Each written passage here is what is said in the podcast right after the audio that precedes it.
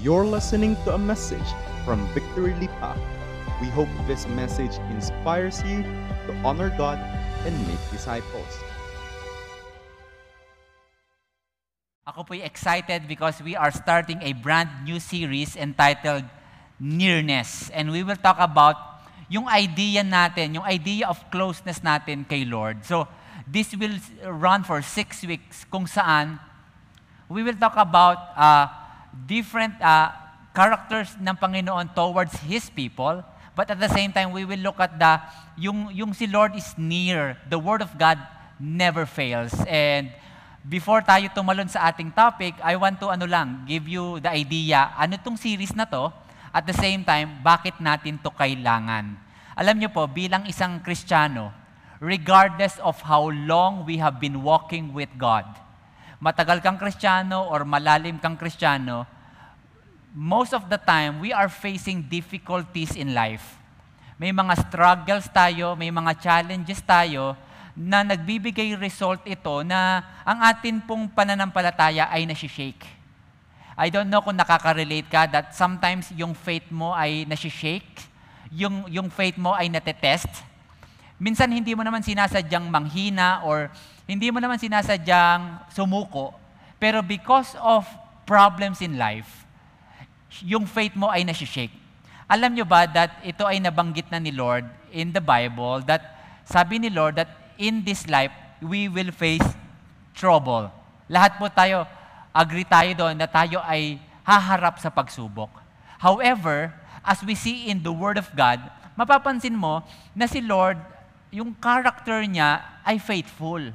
And He cares for us. And because of that, we have hope, we can have hope and confidence na kahit anong pinagdadaanin nat- natin sa buhay, we can stand still and we can fight back. Why?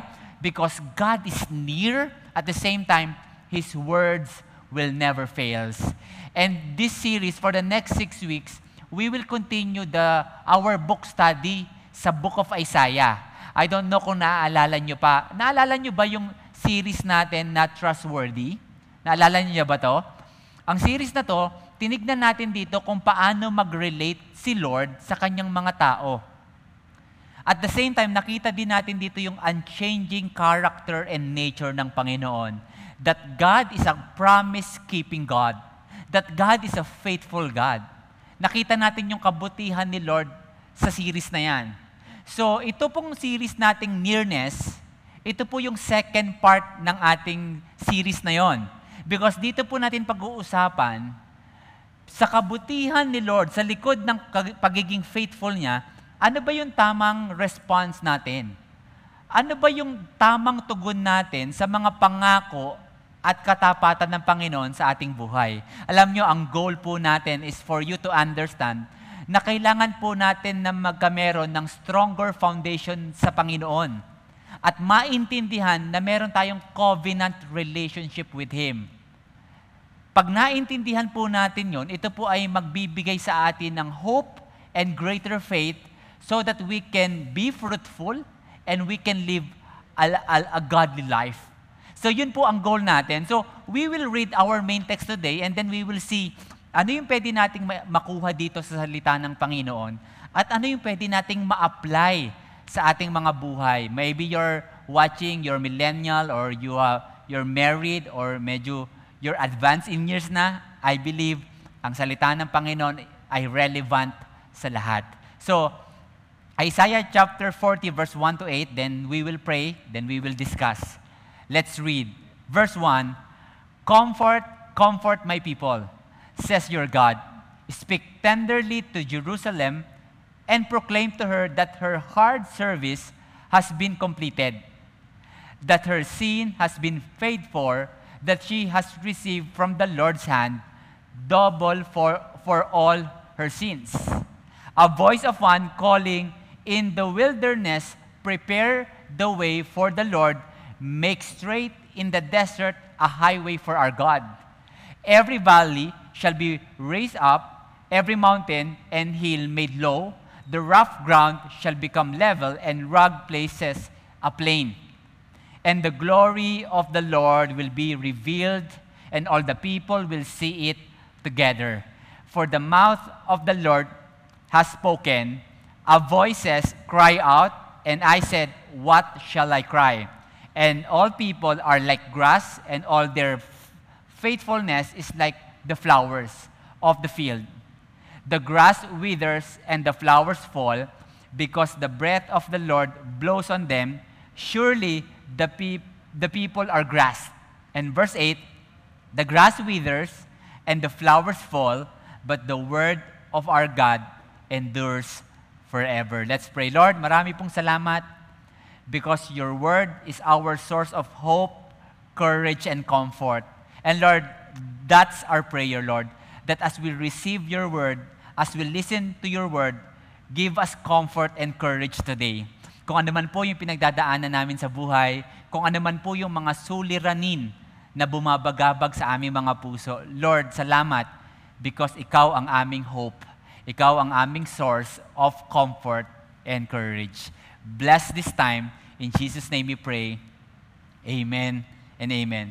Today po, ang ating topic is comfort. Type mo nga dyan sa comment section, comfort. Exciting topic to sa lahat because ako po ay nakaka-relate. I don't know kung nakaka-relate ka, na lahat po tayo, we all need comfort. Especially what's happening around us.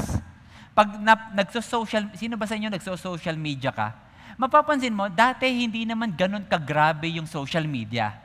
But today, because of the pandemic, because of the elections, because of the opinions of people, mapapansin mo, ang daming nangyayari. Ang daming problema, ang daming suliranin. More than that, of course, hindi lang yon because in your personal life, may mga problema ka rin sa bahay. Tama ba ako? May problema ka rin sa marriage mo. May problema din tayo sa ating mga anak at sa ating mga buhay. In short, we are longing for comfort. Alam nyo, ang problema po sa ating mga Pilipino, tayo po mga Pinoy, na pag tayo ay humaharap sa isang problema, mahilig po tayong magpanggap, mahilig po tayong ngumiti, mahilig po tayong tumawa. And sometimes, pag dumadating yung mga discomfort and problems, gumagawa tayo ng strategy para maiwasan or para feeling mo ma-comfort ka. I want to give you an example. Pag may mga tao po na may pinagdadaanan po sa buhay, minsan dinadaan natin sa, sa strategy, like distraction.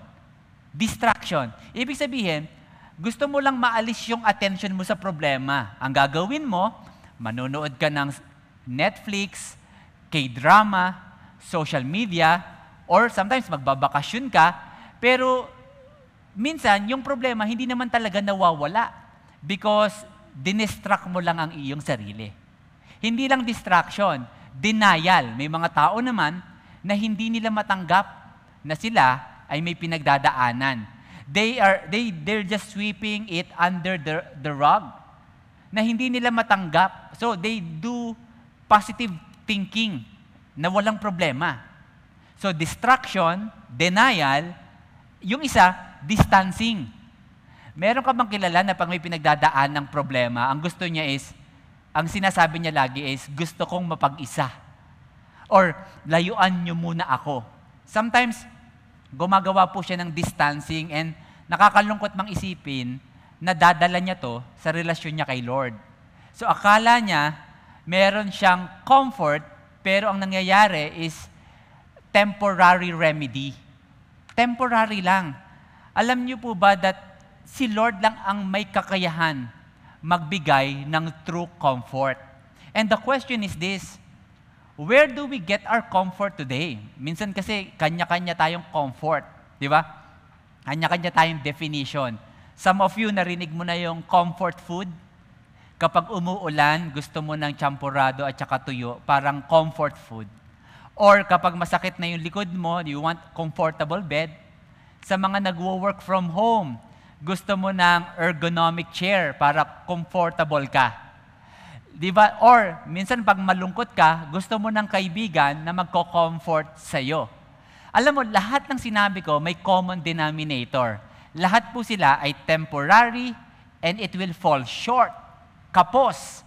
Pero good thing, this is the truth about God, that our God is our ultimate comfort. Pag tinignan mo ang character ni Lord, pag tinignan mo ang kanyang salita, yung comfort niya ang nagbibigay ng nagka, nagre-refresh, nagre-revive, and nagre-restore sa atin, hindi lang para tayo ay ma-comfort, but to, to have a reason to fight again. To fight in this life. So, yung Isaiah chapter 40 na binasa natin, ang title niyan is Comfort for God's People. A good title. And the question for today is this, ano ba yung current situation nila noon? Bakit sinabi to ni Isaiah? And another question is this, bakit nila kailangan ng comfort? So we will talk about that today and I hope makita natin yung application natin sa ating mga buhay. Dito po yan magsisimula. If you need to understand Isaiah chapter 40, kailangan mo makita yung background nito. Sa 39, may mga, chapter 39, may mga background po yun.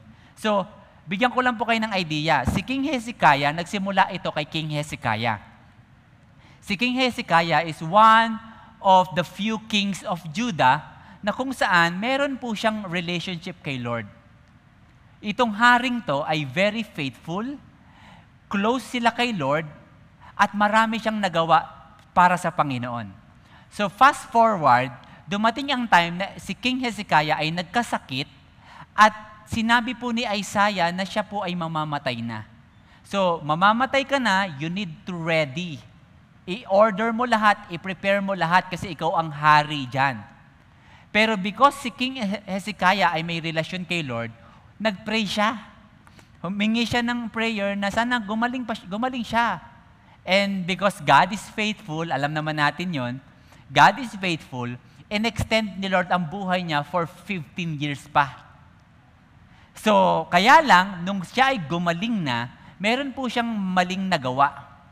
Ano ang pagkakamali niyang ginawa is, bumisita po yung mga Babylonians sa kanila upang bigyan siya ng regalo. But because of pride, and I don't know kung hindi siya nag-iisip that time, ang ginawa po ni King Hezekiah, I don't know kung pinagyayabang niya or pinakita niya lang, ang ginawa niya is pinakita ni Hezekiah ang lahat ng treasures nila sa Babylonians ambassador. Pinakita nila yung mga silver and gold, yung mga armory, yung mga armas, yung mga yaman. And because of that, naging threat ang Babylonian sa kanila. And because of that, may mensahe ang Panginoon sa nation nila. In verse 6 ng Isaiah chapter 39, sabi dito, the time is coming when everything in your place, uh, in your palace, all the treasures stored up by your ancestors until now will be carried off to Babylon, nothing will be left, says the Lord. Okay, ano ibig sabihin nito? This is a message of disaster because pinakita mo yung lahat ng meron ka, may pagkakataon silang umatake. And this is a message of disaster because sabi dito, lahat ng pinundar nyo, pamula ng mga ninuno nyo hanggang ngayon, ay kukunin lang ng mga Babylon, sa Babylon, dadalhin lang sa Babylon. And this is a picture of lack and poverty. The nation will be destroyed. Yun yung, yun yung picture. Yari kayong lahat. But wait, there's more. Verse 7, some of your very own sons will be taken away into exile. They will become eunuchs who will serve in the palace of Babylon's king. Hindi lang ari-arian ang mawawala, pati mga anak ng mga anak nyo. Gagawin silang alipin sa Babylon. So imagine mo yung danger na meron. Imaginein mo yung mga tao noon na nag-iisip, ano ang mangyayari sa kanila? Wala na ba talaga silang future? Sila ba ay maghihirap? So yun yung mga tanungan doon way, way back. So ito yung reply ni Hezekiah in verse 8. The Lord, the word of the Lord you have spoken is good. Hezekiah replied, For he thought there will be peace and security in my lifetime. This reply, itong reply nito is a selfishness uh, kind of reply. Parang, parang ganito sinasabi niya, matagal pa naman niyang mangyayari, at least sa lifetime ko, okay ako. So imaginein mo to, ito yung hari nila noon. And wala siyang inisip kundi sarili niya. So, ulitin ko, a picture of disaster and danger. Okay. Balikan po natin yung Bible. Mapapansin mo, lahat ng mga nagkakamali, yung God's people, di ba? Mapapansin mo, pag nagkakamali sila kay Lord, laging may judgment. Laging may judgment si Lord. Pero alam nyo ba, ang purpose ng judgment is not meant to destroy them. Ang purpose ng judgment is to, di- to discipline them so that they will return to God. Yun yung nangyayari. So imagine the situation ng mga tao noon. Takot na takot sila, they were in danger, they were in trouble, and maybe, ako lang to, maybe marami silang katanungan. Because punong-puno ng uncertainty yung kanilang mga puso. Sila ay insecure, unsafe, fearful, because may malaking problema na dumadadating. And maybe nakaka-relate po tayong lahat dito. Napansin niyo po ba that kapag sunod-sunod ang problema mo, punong-puno ng mga tanong ang iyong puso punong-puno ng takot, punong-puno ng mga uncertainty sa buhay? Or nakaka-relate ka ba nung pandemic, parang, parang feeling mo kinuha na lahat sa'yo? Nawala yung negosyo mo, nawala yung career, yung income, yung future. Sad to say, di ba? Minsan, nawala na rin yung mahal mo sa buhay. And that's the feeling ng mga tao noon. Pero mapapansin mo to, I want to, to encourage you today. Mapapansin mo in the Bible time, yung mga tao noon may long history of stubbornness and unfaithfulness kay Lord. Long history of unfaithfulness. Pero, pagdating kay Lord in the Bible also, makikita mo, meron din si Lord na long history of consistency of His faithful love sa mga tao. Ba't ko to sinasabi? Because ang ending nitong story to, God will bring hope sa kanila. And I want to remind you today also, hindi ko po alam kung gaano kabigat na yung pinagdadaanan mo. Hindi ko din alam kung malapit ka na bang sumuko or lalaban ka pa. Pero I want you to know that your God is a consistent God. That His love for you is consistent His grace is consistent and His mercy is consistent for you. Kaya meron kang dahilan para hindi sumuko. Makikita natin yan in chapter 40. Let's continue.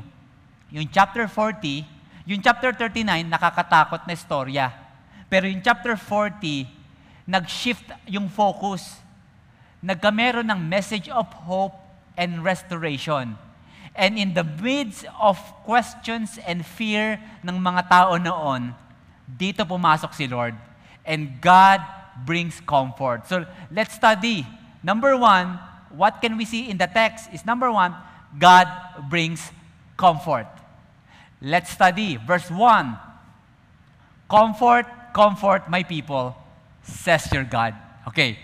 In verse 1, Isaiah mentioned the word comfort twice. Alam naman po natin in the Bible, pag may mga bagay na inuulit, importante. So ang question ngayon is, anong ibig sabihin ng comfort na yan?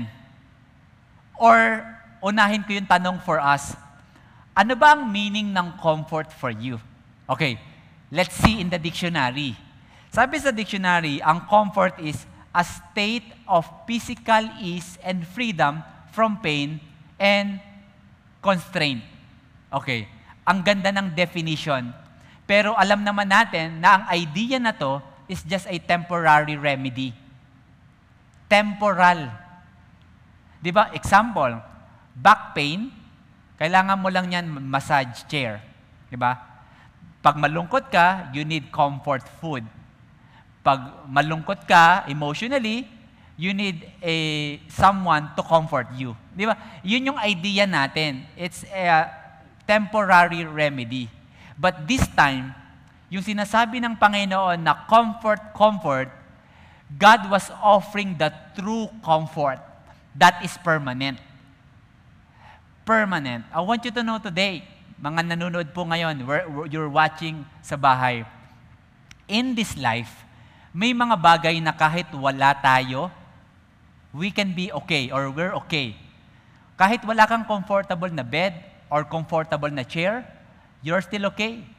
Pero may mga bagay sa buhay na pag wala ka, never kang magiging okay. Because may mga bagay sa buhay, may mga bagay sa buhay na ang Panginoon lang ang nagsisilbing hope or pag-asa ng bawat isa. So ano yung sinasabi ni, ni Isaiah ditong comfort, comfort? Alam niyo po ba, sa Isaiah, I think chapter 40 hanggang 66, 14 times binanggit yung idea of comfort. At ang meaning po ng isang comfort noon is this, to me it means to encourage, to fortify, or to put a steel on the backbone so that you can stand and face what's in front of you. In short, when God gives comfort, pag sinasabi ni Lord that I will comfort you, hindi ka hinehele ni Lord. Hindi si Lord pabebe Ibig sabihin, God is giving you the courage so that you can fight back. So that you can face your problem. Yun yung comfort. And I want you to know, some of you today, matagal ka ng kristyano. Matagal ka nang na-attend ng Sunday service. Matagal ka nang nagbabasa ng Bible. And sometimes nakalimutan mo yung purpose nun. Ang purpose nun, so that you can receive comfort so that you can fight back. Because ang expectation sa atin ng Panginoon is that we can face our problems. Bakit? Because God is with us. God gives us encouragement and comfort. Ang ganda ng meaning, no? Pero there's another meaning of comfort. I don't know, sabi ng mga scholars, kaya pala dalawa yung sinabi, comfort, comfort, Because yung isa, meron din pong meaning. Ang meaning niya is this idea that God offered help instead of judgment. God offered help instead of judgment. Anong ibig sabihin nito? Ang idea pala ng comfort is this, so that God, God can give you a reason to breathe again. Sino sa inyo, di ba, pag may mga problema, humihinga ka lang ng malalim, parang Sino sa inyo dumating na ang point na pag may problema, na wala ka nang magawa kundi huminga ng malalim? Okay. And then akala mo, mawawala na yung problema, pero andun pa rin. Alam mo, si Lord, ang galing nung sinabi niya dito, yung comfort na binigay ko is this, instead of judgment, kasi pasaway kayo, I offered help. I'm giving you another chance. Alam mo, ang galing naman ni Lord, no? Alam niyo po ba, na sa likod ng pinagdadaanan mo today, never kang iiwan ni Lord. God will never uh, forsake you. God will never abandon you. Why? Because si Lord is a God of second chance. Yun ang meron na, me, yun ang meron sa ating Panginoon. Yun yung comfort na binibigay niya. And ang question ko today is this, feeling mo ba parang ang layo-layo na ni Lord? Feeling mo ba dahil merong ganyang kang sitwasyon, naka, possible na naka-quarantine ka or meron kang sakit, feeling mo ba iniwan ka ni Lord? I want you to know, hindi ka iniwan ni Lord. God is with you. God will comfort you. God will give you hope. Remember, yung mga Israelita noon, meron silang problema, kailangan nilang tumawid, kaya lang may Red Sea. Hindi mo ba napansin? Hindi naman inalis ni Lord yung Red Sea, di ba? Pero ang ginawa ni Lord, He made a way for them to pass. Because gusto niya sabihin na kasama mo ko.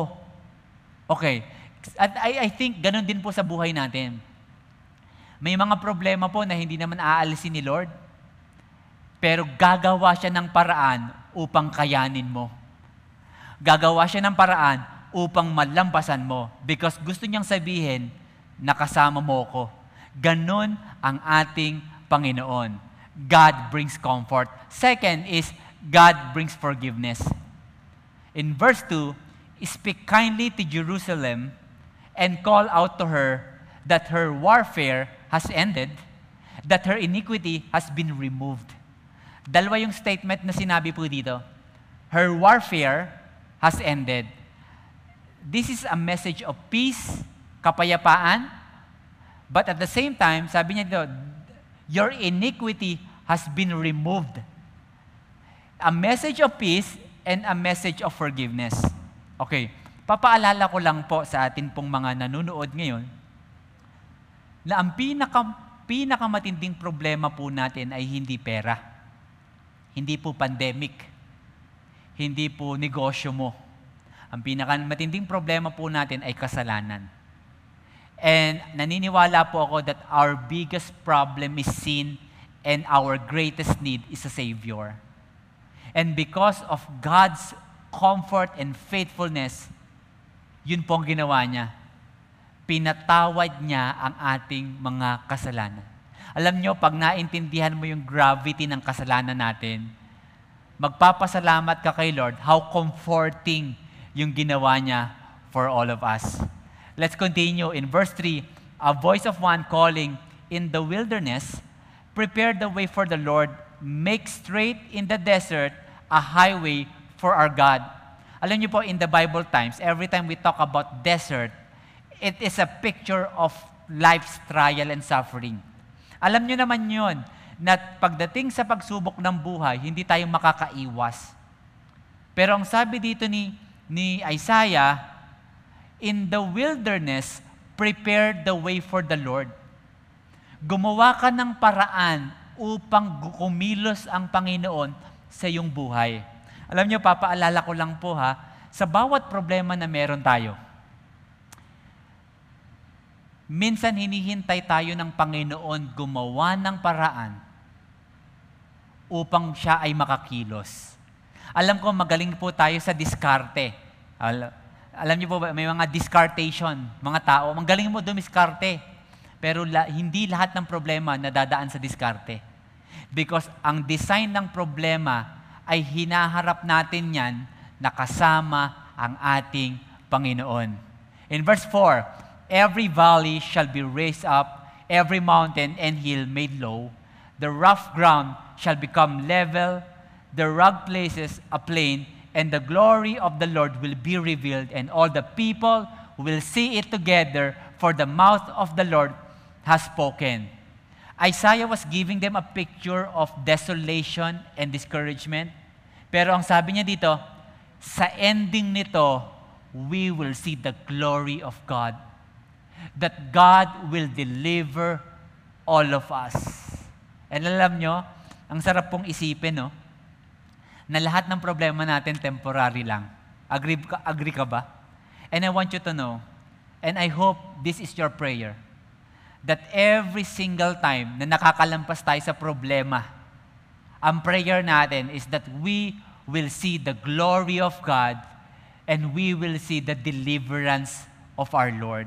And I want to encourage you today, maybe some of you, may mga tao po dito nanunood at nakikinig. And you are waiting for the Lord for deliverance. God, and you're waiting that God, please rescue me. I want you to know God wants to rescue you.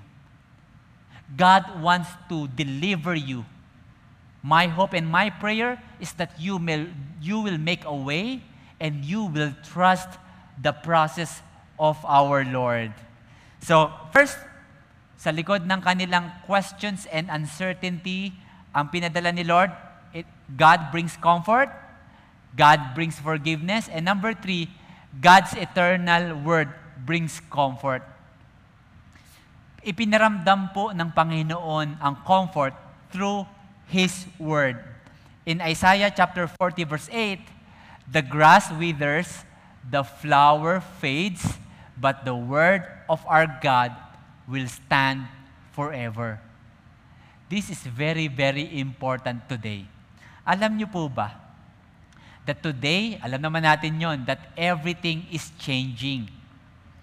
Public opinion, social media personalities, your, your ideas, your emotions, your relationships, yung mga kaibigan mo, nagbabago yan. But in this time or in, in this world, may isang hindi nagbabago. Yung character ng Panginoon at saka yung kanyang salita. God's word is constant. In Psalm 119 verse 50, This is my comfort in my affliction For your word has given me life. Ang galing, no? Sabi dito, yung comfort, ito ang gamit natin because yung salita ng Panginoon nagbibigay sa atin ng buhay. Why? Bakit, bakit siya ang source of comfort? Because number one, hindi siya nagbabago. Okay. I want to remind some of you today, if you will check your heart, saan ka ba kumukuha ng source of life?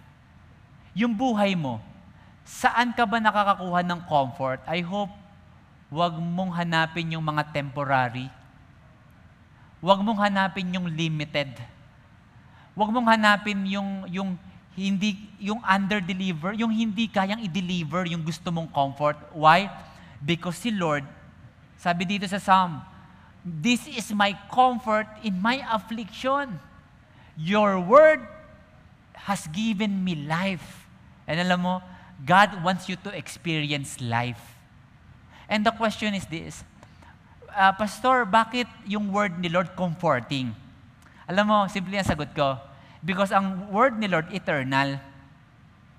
Ang word ni Lord timeless and timely. Hindi mo ba napansin to? Si Isaiah, pinag-aaralan pa natin ngayon, 2021. And I want to tell you this, nakakatuwa because relevant pa rin yung encouragement ni Lord today sa ating mga buhay. Hindi lang yon. Eternal yung word ni Lord and because of that, ito ay dependable. Maaasahan. Hindi ito kagaya ng internet nyo sa bahay, di ba? or ex-boyfriend mo. Hindi ito yon. Because ang salita ng Panginoon, pwede mong sandalan. So kung nandito ka today at meron kang mga suliranin sa buhay, mapapunta sa pag-ibig, sa pamilya, sa pandemya, lahat may kayang sabihin si Lord Jan because ang salita ng Panginoon, dependable. And it will endure forever. So anong application? Ang application natin is this Huwag mong harapin ang problema mag-isa. Kunin mo ang salita ng Panginoon upang maging gabay, sandigan at sandata because ayaw ng Panginoon that you're facing your problem na you're afraid and insecure. Wala ka kasing pinanghahawakan, pero I want you to know, ang salita ng Panginoon, pwede mong panghawakan. Amen? And I want to have a segue ng konti yung salita ng Panginoon is ve- it's good news yan. And I hope instead you instead a bringer of bad news, may mga kilala ka bang ganon? Yung wala nang ginawa kundi maging negative sa buhay. Instead of bringing bad news, be a messenger of good news. Spread the love of God. Sayang, di ba? Sayang yung mga ginagawa mo kung it causing insecurity and fear sa mga tao. And number four, as I end, God's power and love brings comfort. Recap tayo ng content and I will pray for, for, for you. Sa likod ng problema ng mga tao noon, sa problema ng kanilang takot, sa likod ng kanilang mga insecurity, ang ginawa ni Lord is this, God brings comfort, God brings forgiveness, God's eternal word brings comfort. And number four, God's power and love brings comfort. In verse 10, Yes, the sovereign Lord is coming in power. He will rule with a powerful arm. See, He brings His reward with Him as He comes. Alam nyo, ito po ang maganda kay Lord. That in this lifetime natin po, hindi lang po siya nagbibigay ng comforting words, but He is able and willing to do the impossible things sa ating mga buhay. And kailangan nyo po itong tanungin, ano ba yung mga area sa buhay mo o sa buhay ko na kailangan ng comfort galing kay Lord? I don't know, baka marami na tayong iniisip. Pero I want you to know, pagdating kay Lord, hindi lang siya gumagamit ng salita. Gumagamit din siya ng gawa. Because mas kaya gawin ng Panginoon lahat. And I want you to know today that you are God's people. That God will never leave you nor forsake you. That the Bible says that I am always with you, says the Lord. And I hope and I pray that you will trust God. That you will trust God, that God can carry you, kung ano man pinagdadaanan mo, that God can provide, God can restore, God can revive, and God can fulfill all the promises ng Panginoon sa iyo at sa akin. And as I end, let me read to you a Tagalog verse. Mga awit, uh, siyam na put apat, labing siyam. Sabi dito, kapag ako ay ginugulo ng maraming suliranin, ang wagas na pag-ibig mo ang umaaliw sa akin. Alam nyo, this is a very powerful verse. Na, yung salitang aliw, hindi po yan yung nag-enjoy ka lang. Ang salitang aliw is this. Binibigyan ka ng kakayahan ng Panginoon. Binibigyan ka niya ng rason upang lumaban sa likod ng iyong mga suliranin. One verse, then I will pray and we will end. In verse 10, sabi dito, Do not yield to fear, for I am always near. Never turn your gaze from me, for I am your faithful God. God is saying, Anak, kung ano man yung pinagdadaanan mo, huwag kang matakot. Andito lang ang Panginoon. God is faithful. Next verse. I will refuse you with my strength and I will help you in every situation. Ano sinasabi niya dito? Anak, huwag kang matakot. Nandito lang ako and I will give you strength and I will help you. Let's continue. I will hold you firmly with my victorious right hand. Hinding hindi ka bibitawan ng Panginoon. Anong sabi niya dito sa verse na to? Number one, huwag kang matakot. Kasama mo ang Panginoon kasi siya ay faithful. Hindi lang yon. Bibigyan ka niya ng kalakasan at tutulungan ka niya. At sa dulo nito, hindi ka niya bibitawan at mananalo tayo. Alam mo, ang sarap isipin na may ganyang Panginoon. And we can trust His Word because His Word never changes. Let me pray for you today. I don't know kung anong pinagdadaanan mo today, pero some of you today feeling mo, sa dami ng problema na pinagdaanan mo, unti-unti ka nang lumayo kay Lord. At ang feeling mo parang ang layo-layo ko na. I want you to know, God is near and God is waiting for you to come back.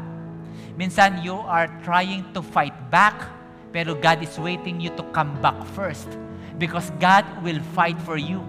May mga tao po dito na because of the problems, lumayo ka na kay Lord.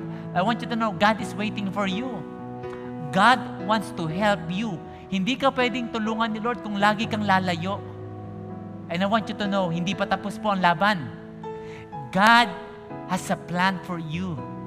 And God wants to restore you and to give you comfort. Kapatid, hindi ka nag-iisa. I want you to know, miss na miss na miss ka na ng Panginoon. God is waiting for you and I want you to know na hindi galit ang Panginoon Because at the end of the day, God wants to give us comfort. At the same time, God wants to forgive us so that we can fulfill our yung promise niya for all of us. So let me pray for you. Lord, marami pong salamat today for your word. Salamat po because you are our ultimate source of encouragement. And Lord, today, we repent. Minsan, pagdating po sa buhay, mas prideful pa kami. But Lord, today, we, we want to depend on you, Lord. Salamat po because you, hindi ka galit sa amin. And Lord, we pray that you will continue to refresh us, O Lord. Revive yung bawat isa sa amin. Lord, we know that you can restore us, that you can refresh us, O Lord. And Lord, salamat po dahil never mo kami binitawan. Salamat na sa likod ng aming pagkakamali, ikaw ang nagtatama. Sa likod ng aming pagkukulang, ikaw ang nagpupuno. And Lord, today, we just want to trust you and honor you. Help us to trust your character and to trust your word. We just want to thank you today. In Jesus' name we pray. And everybody say, Amen and Amen.